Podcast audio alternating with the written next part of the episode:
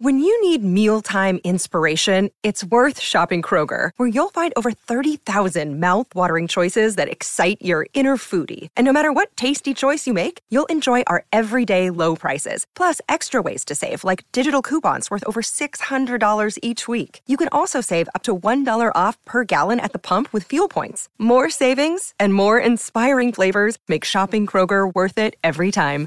Kroger, fresh for everyone. Fuel restrictions apply. Another day is here, and you're ready for it. What to wear? Check. Breakfast, lunch, and dinner? Check.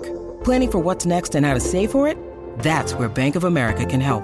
For your financial to-dos, Bank of America has experts ready to help get you closer to your goals. Get started at one of our local financial centers or 24-7 in our mobile banking app. Find a location near you at bankofamerica.com slash talk to us. What would you like the power to do? Mobile banking requires downloading the app and is only available for select devices. Message and data rates may apply. Bank of America and a member FDIC. This is Optimal Living Daily, episode 1651. I Am Awake by Dr. Elana Miller of ZenPsychiatry.com. And your narrator, Justin Malik, reading you blogs every single day of the year from some of the best blogs and authors I can find online. The show covers self help or personal development, productivity, motivation, inspiration, minimalism, and a lot more. And now let's get right to today's post as we optimize your life. I Am Awake by Dr. Elana Miller of ZenPsychiatry.com. Quote It is said that soon after his enlightenment, the Buddha passed a man on the road who was struck by the extraordinary radiance and peacefulness of his presence.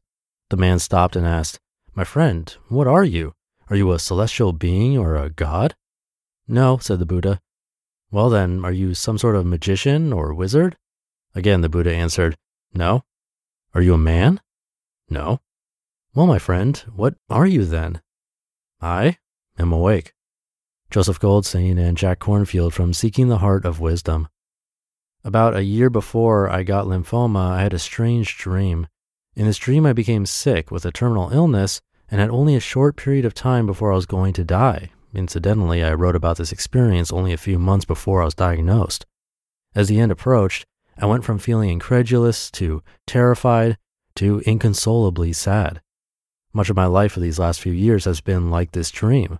On December 17, 2013, I fell asleep in one world when I walked into the ER at UCLA, and when I left a few hours later with the diagnosis of cancer, I had opened my eyes in an entirely different one. Since then, I have done the best I could to adjust to my new reality, some days more successfully than others. But there's always been a part of me that didn't believe it was real. A part of me that thought at any moment I might wake up from the nightmare.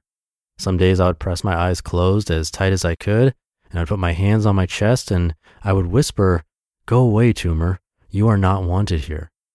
I said it quietly, but with such force of conviction, I'd be confused when I opened my eyes and it was still there.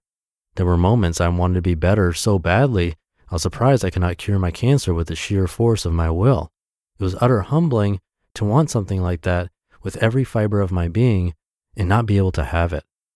When effort didn't cure me, I started to bargain. I promised myself that if it ended, I would never make another mistake. I would never again be unkind. I would never again fail to appreciate the simple pleasures I so arrogantly took for granted before. When that didn't work and I became desperate enough, I started to wonder whom I would give my burden to if it were possible for someone else to carry it. A stranger? A friend? My own family? After a certain point, the answer was anyone. I would have given my illness to anyone if it would have given me even one moment of relief. And when those fantasies passed, I settled into a routine of learned hopelessness and despair. There was nothing left to believe but that the problem was me, because how could the universe give such suffering to a person with no remedy or escape unless she caused it, unless she deserved it? The problem these last few months has not been the depth of the pain, but rather its persistence.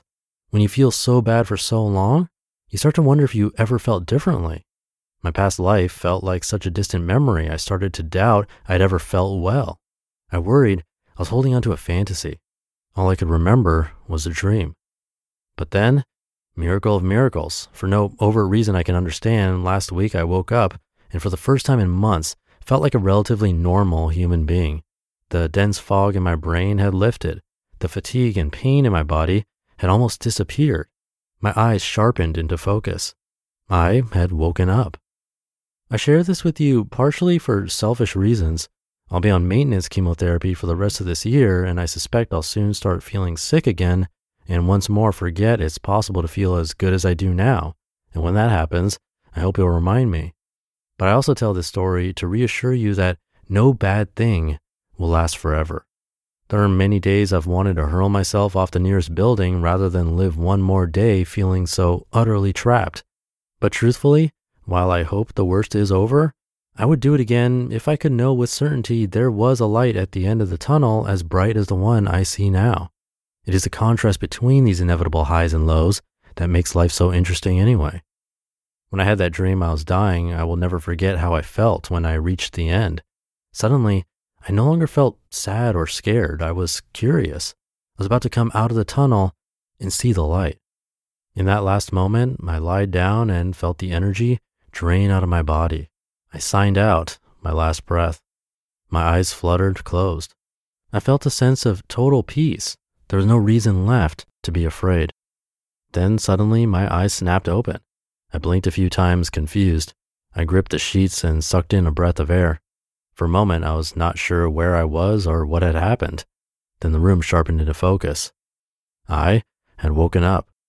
Right now, I feel like I did when I emerged from that dream. The feeling will probably be brief, and any day I may slip into the dream again. But at this moment, I'll tell you, I am here and I am alive. I am awake, and it feels really fucking good. You just listened to the post titled I Am Awake by Dr. Elana Miller of ZenPsychiatry.com. And thank you to Dr. Elana. I really enjoy her posts. And as you heard, she's been through a lot.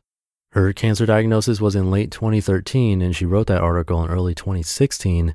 And she's still going strong. She has a small private practice in West LA using both traditional medicinal and holistic non medicinal approaches to help professionals overcome anxiety, depression, and stress to live happier and more fulfilling lives.